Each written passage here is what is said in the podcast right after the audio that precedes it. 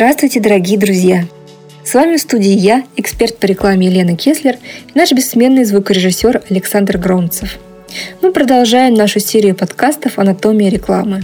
Как часто, просматривая газету, журнал или рекламный ролик, вы замечаете похожие друг на друга рекламные сообщения. Удивляло ли вас, что незнакомый вам журнал использует в рекламе такой же маяк, как в рекламе лекарственного средства – Сколько раз вам доносили информацию, эксплуатируя образ песочных часов или скалолазов, покоряющих очередную вершину? А сколько раз вы слышали слово «ключ» в рекламном слогане? Не помните? Не слышали?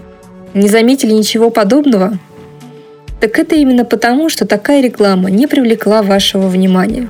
Серьезно, подумайте сами, кому же интересно смотреть на маяк, если вы выходили в море только на надувном матрасе? Но как только вы примеряете роль рекламодателя, вы сразу начинаете думать иначе. Вам кажется, что ваш потребитель, несомненно, раскусит ваш абстрактный, но наполненный глубокой философией рекламный образ.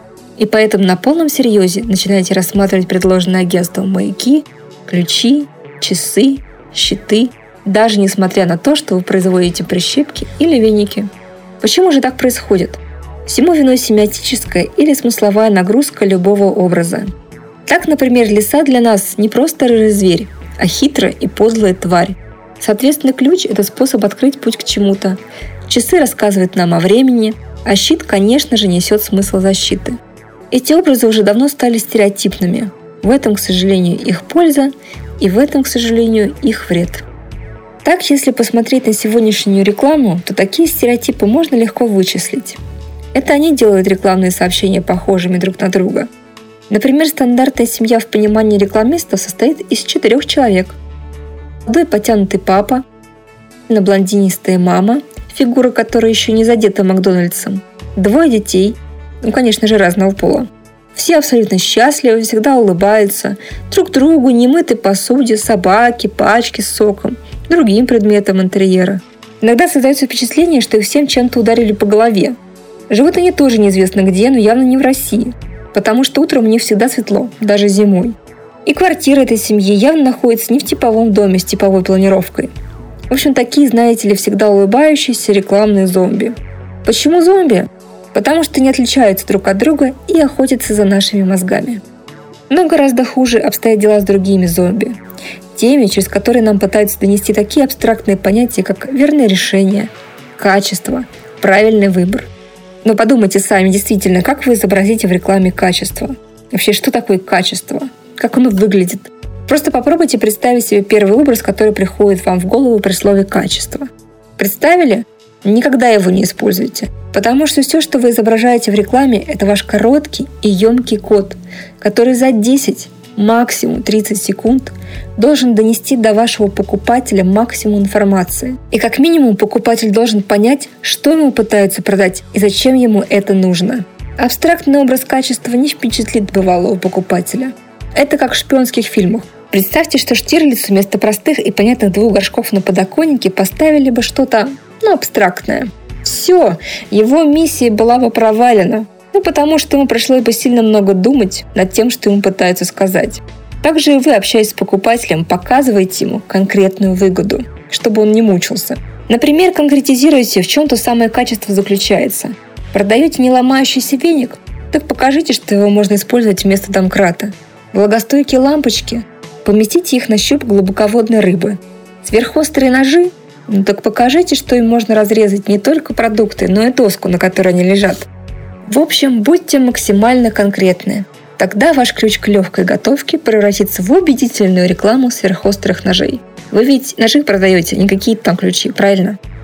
Вообще, вопрос правомерности использования стереотипов не раз был понят мировой наукой. Так Джек Нахбар и Кевин Лаузе, авторы исследований введения в популярную культуру, отмечают, что стереотип является составной частью массовой культуры и могут формироваться на основе таких факторов, как возраст, ну, например, молодежь слушает только рок. Пол. Все мужчины хотят от женщин только одного. Раса. Таджики все на одно лицо. Религия. Ислам – религии террора. Профессия. Все адвокаты – жулики.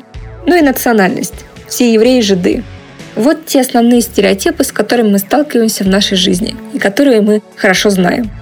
При этом, имея изначально нейтральный характер, при переносе на конкретного человека или группу людей, стереотипы приобретают негативную окраску и служат причиной возникновения таких явлений, как расизм, сексизм, исламофобия и так далее. Примером тому может послужить тот факт, что в 2002 году Колумбийский университет опубликовал результаты своего исследования о применении смертной казни в мире. Как оказалось, суды изначально пристрастны к определенным группам людей – Например, смертные приговоры в Северной Америке и Европе чаще выносятся в тех регионах, где выше процент чернокожего населения. То есть шанс чернокожего американца быть приговоренным к исключительной мере наказания гораздо выше, чем у белого, совершившего аналогичные преступления. И одной из причин этого считаются расовые стереотипы присяжных. Авторство же самого термина приписывает американскому журналисту Уолтеру Липману, который в 1992 году опубликовал труд под названием «Общественное мнение», там словом стереотип он определял метод, посредством которого общество категоризирует людей. Обратите внимание на слово «категоризирует». В интерпретации Липмана система стереотипов представляет собой упорядоченную, более или менее непротиворечивую картину мира, в которой удобно разместились наши привычки, вкусы, способности, удовольствия и надежды.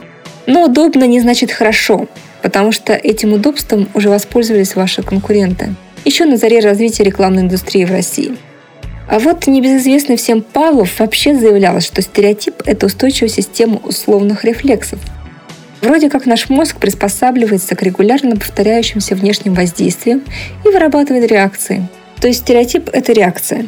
Например, если вам долго говорят, что все китайцы маленького роста, мозг привыкает к этой информации и вырабатывается рефлекс на восприятие китайцев – Стереотипность мышления настолько прочно укрепилась в нашем сознании, что именно устоявшиеся образы возникают первыми при создании ассоциативного ряда продукта. К примеру, при слове «защита» сразу приходит образ щита. Цели вызывают образ мишени. Скорость – образ секундомера, ну или гоночного трека. Иногда в товарных категориях даже возникают свои собственные стереотипы. Так, например, страховые компании очень любят использовать зонтик как символ защиты от рисков. Банки широко растиражировали свинью-копилку, а средство от боли в горле активно задействует шестеренку, как идентификатор острой боли.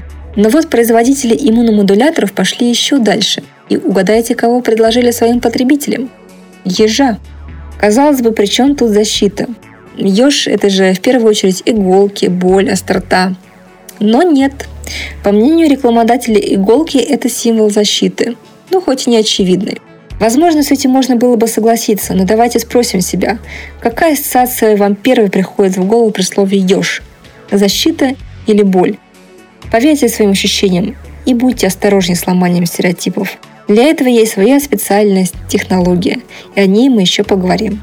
Итак, подводя итог всему вышесказанному, будьте аккуратны со своей рекламой. Если вы не продаете ключи, а вам предлагают фразу с использованием слова «ключ», ключ к крепкому иммунитету, ключ к хорошей фигуре и так далее. Сразу насторожитесь. Есть вариант, что таких ключей в вашем рекламном окружении окажется несколько. Они даже могут быть у ваших конкурентов. Вы же не хотите тихо сливаться с пространством. Вы же тратите средства, чтобы вас заметили, чтобы вас запомнили, чтобы вас купили. Спросите себя, как фраза «ключ счастливому завтра» поможет вам продать ваши топоры, или трубы, или автомобили, или что угодно еще – не будут ли в выигрыше ваши конкуренты, которые смогут подчеркнуть свои преимущества более наглядными способами? И главное помните, что самый главный ключ уже был у средства от поноса. Вы же не хотите ассоциироваться с ним. С вами была эксперт по рекламе Елена Кеслер. Если вы не уверены в жизнеспособности вашей рекламы или просто хотите проверить качество работы вашего агентства, вы можете абсолютно бесплатно сделать это на нашем новом сайте EdExpert – Ссылку и адрес сайта вы найдете на нашей страничке в Фейсбуке. Анатомия рекламы. Нашим пациентом может стать каждый.